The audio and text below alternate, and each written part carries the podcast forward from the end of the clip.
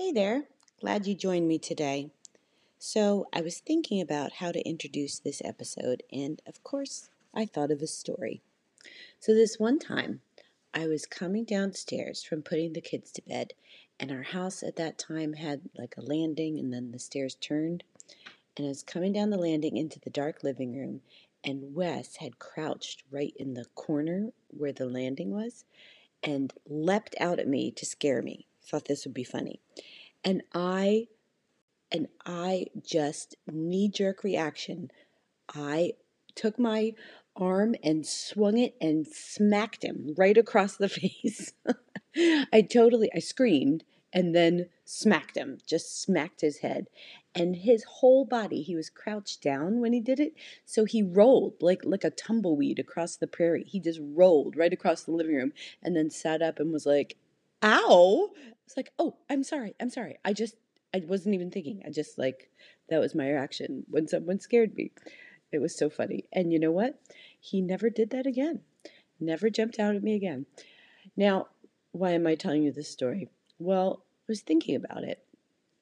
And that was my reaction because I grew up with three brothers.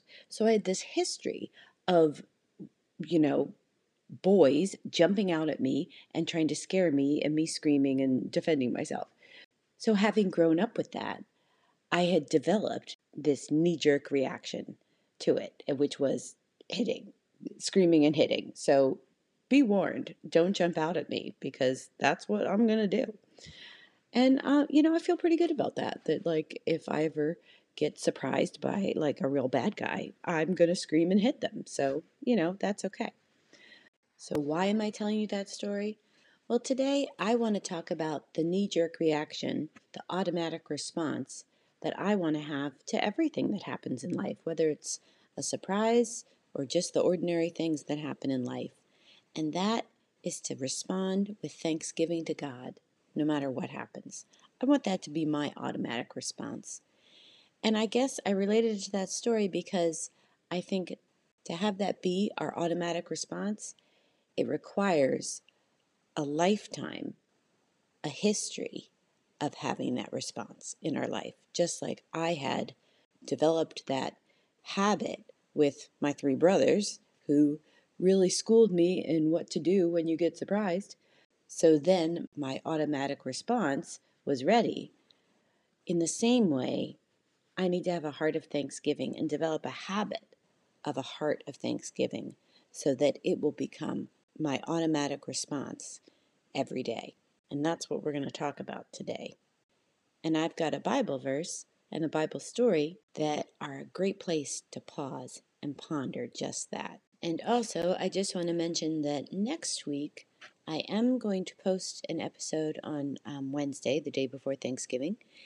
And uh, I just want to mention it because you might not listen to it right away with being busy and everything.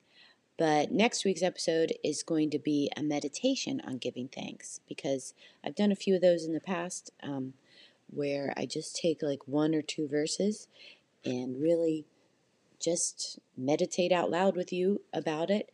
And my goal with that is my hope is that it can be something you come back to when you, you know, for in this case, when you're not feeling thankful and you can just meditate with me on that verse um, to sit before the Lord and and allow Him to bring you back to a place of thankfulness. Um, so that that will be next week.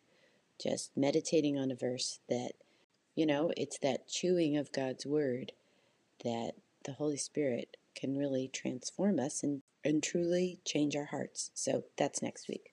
And one final announcement Wes and I are leaving on another big adventure again today. So, if you want to follow along and see uh, all the cool sites we're going to see in different states we're going to go to, you can uh, check it out on Instagram or Facebook. I'm sure I will be posting lots of pictures there. All right, it's time to get started.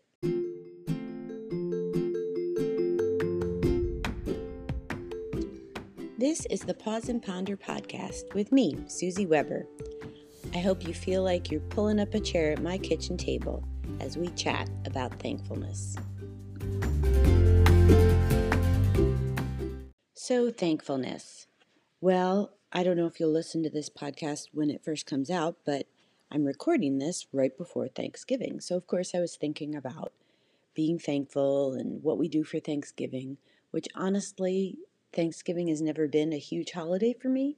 I guess because I'm Canadian and, you know, in Canada, it's just not as uh, a, a, big of a holiday. But, um, but thankfulness, we're supposed to be thankful all the time, not just one day out of the year, of course. But it is a good reminder to focus on thankfulness and not just focus on thankfulness, but, you know, make it a celebration. I think it's a great idea that I probably should celebrate Thanksgiving more than I do because it's a great idea to intentionally plan to celebrate being thankful to God. So, anyway, it made me think and ponder, pause and ponder, how thankful am I and what develops? What what do I what could I do to develop? What do I do to develop that heart attitude every day of thankfulness in myself, but also in my children? What did I do to um, develop that in my children? What could I do? And what could we do to develop that attitude of thankfulness and gratitude in our children? So it made me think of this passage in Nehemiah. It's in Nehemiah chapter 12. Um, and there is just one verse that I really want to pause and ponder, but let me set the scene for you here. You can read, obviously, go read Nehemiah chapter 12 if you want to get the whole context. But basically, um, the, the part of the story that I want to look at is the dedication of the wall. Because I think if you think about what this looked like and what they were actually doing, it's it's really cool and it, and it's a challenge to us to look at what we're doing to show God thanks, to give God thanks. So anyway, here's what's happening. Let me just explain a little bit. So Nehemiah, if you think about it for a second, the book of Nehemiah starts with Nehemiah crying and super sad, mourning that Israel is in this terrible condition and the wall is broken down. And he's not even in um, Jerusalem, he is in Babylon. And he hears the news that the, the, the guys come back and tell him, hey, Nehemiah, yeah, they're in big trouble. It's the, the country's a mess. The country is a total mess. And he literally mourns he is grieved over the state of his countrymen um, and God's people. So then he gets permission to go and do something about it. He goes to Jerusalem. He builds the wall. They have enemies. They have struggles. And now it's complete. God has done a miracle really, it was a miracle that they were able to finish this wall so in super quickly. I think I'm not looking it up, but I think it's 52 days they finished the wall, which really was amazing. And here they're going to have the dedication of the wall. And how cool, just as a side note, to look at this arc of Nehemiah's life. Um, well, of the le- part of his life that's recorded in the Bible. He goes from a place of grief and um, prayer and crying out to God, and it's grief over their sin and their brokenness. And then it takes us through the journey of the hard work to this place of rejoicing and thankfulness and praise. That's kind of cool. But anyway, dedication of the wall. All right, so here's what it says. In verse 37 it says, "And at the and when it says I, it's Nehemiah. And at the dedication of the wall of Jerusalem, they sought the Levites in all their places to bring them to Jerusalem to celebrate the dedication with gladness, with thanksgiving, and with singing, with cymbals, harps, and lyres. Okay, so kind of interesting if you th- compare this to th- our Thanksgiving. People traveled. People, they got the Levites because the Levites were like the priests, they would be the ones who would be in charge of worship and they brought them from afar. And then it lists all these people that they brought from afar. So lots of people traveling to celebrate this special day. That sounds familiar. So they list all the people, and then in verse 31, it says, Then I, Nehemiah, then I brought the leaders of Judah up onto the wall and appointed two great choirs that gave thanks One went to the south on the wall to the dung gate, and then he gives a long description of where they're traveling on the wall. And then in verse uh, 39, he says, And the other choir of those who gave thanks went to the north, and I followed them with half the people on the wall above the tower. So that's pretty fun. They they climb up on the wall. The wall would have been pretty wide. I think a chariot could ride on it. Um, so it was wide, but how, how fun would that be if we still celebrated and gave thanks by climbing up on a wall and marching around? So they have a like a parade, a big march. This is a lot of people. They listed a whole bunch. I'm not going to bore you with all the names. And they all climb up on the wall and they're marching. One goes one way, one goes the other, and they're going to march all the way around the city on the wall. And then the other people, it, it says later, uh, women and children, they'd all be on the ground marching sort of along with them, probably waving, right? And they are shouting and singing for joy. Anyway, then, so then it describes where he goes on the wall, and they end up in the temple. So they march all around the wall. Just picture this two huge groups of people with lots of instruments and singers and everything, um, climbing up on a wall, marching around in a circle, meeting on the other side, coming down, and then going into the temple to have a big praise service. And then it says in verse 43, and here's our main verse And they offered great sacrifices that day and rejoiced, for God had made them rejoice with great joy. The women and children also rejoiced, and the joy of Jerusalem was heard far away. I think that is so cool. They gave thanks and it was heard far away. Other people noticed them giving thanks. So here they are. They've completed a great task. And they've been through an era of difficulty with enemies surrounding them, and this era is now over. They've been through a time when they were weak, when they were just starting over from ruins. And they're putting that all behind them, and they're calling everyone together and they gather to give thanks. Instead of playing football, they climb up on top of a wall, march around the city, play instruments, sing and shout, and give thanks and praise to God. I think that's pretty cool. I think in the busyness of getting ready for Thanksgiving, of preparing a meal, of cleaning the house, of whatever we're doing, traveling to get ready for Thanksgiving, how great is it to pause and ponder through this Bible story how important it is to give thanks to God. What a difference it makes in our lives. So I think as we ponder this Bible story, this event that happened, we can see a lot of the benefits of giving thanks. Now, you know what? I I googled um, giving thanks and like twenty different, at least twenty different uh, sites came up or articles came up about giving thanks that were not Christian.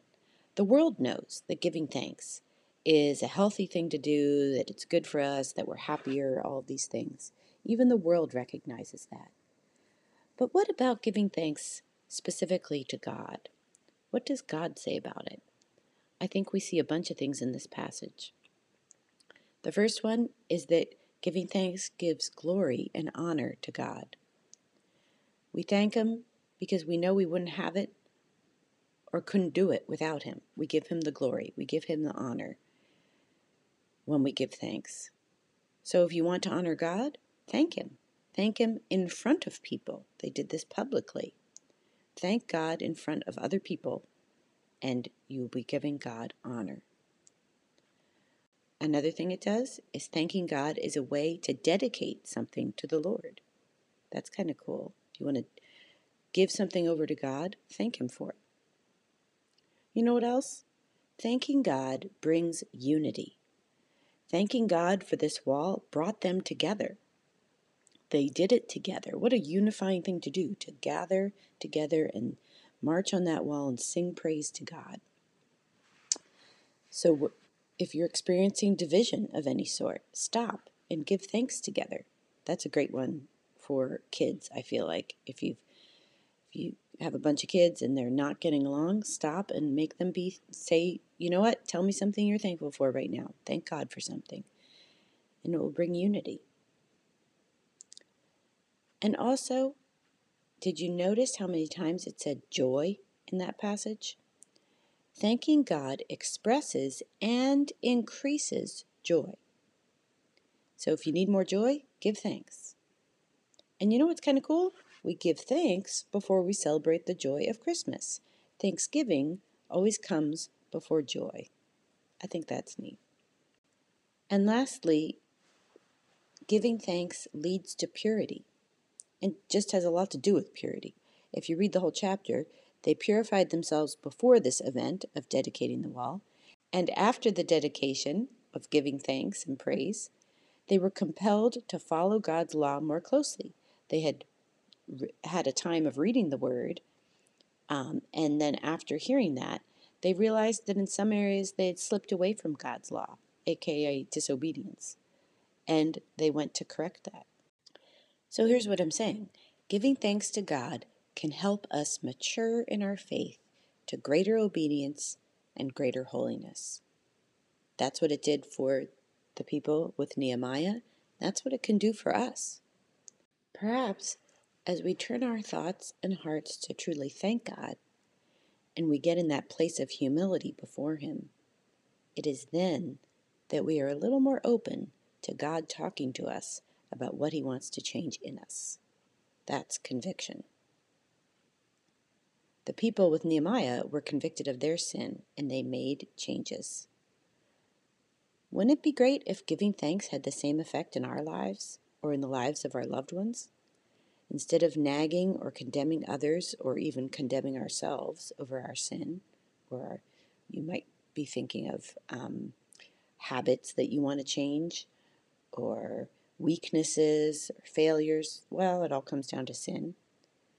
And instead of nagging, you need to change, or why can't I change? Instead of all that, we create an environment full of thanking God all the time. And it leads everyone closer to Jesus, actually changing us to be more like Him. Hmm, that sounds great, right? But how do we do that, you ask? Well, what else do we see about how to give thanks in this passage? How did they give thanks? I think we can learn from their example. I love the first my first point is it can be loud. Go for it. The people far away heard it, so they were really loud. And you know, that kind of matters because people are watching. Are they made more aware of God's greatness by our shouts of praise? Does anyone have more reverence for God by watching me? It's a great question to ask. I really want to ponder that they created a ceremony for giving thanks.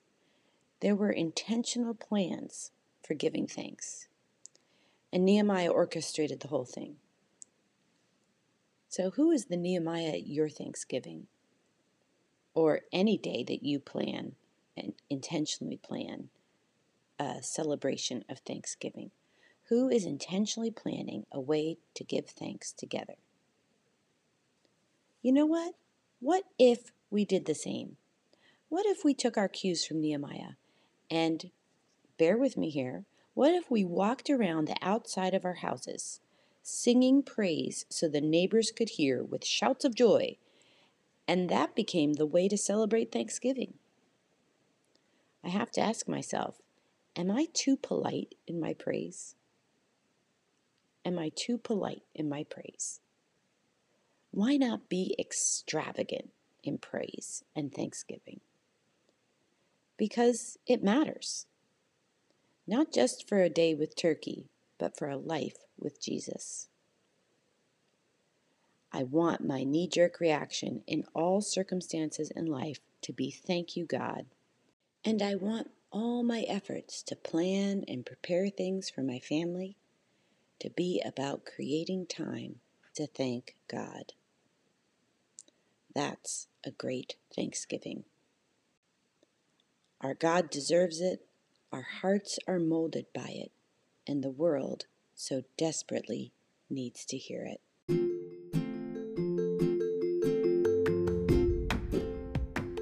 May you ponder the power and priority of great thanksgivings to our God.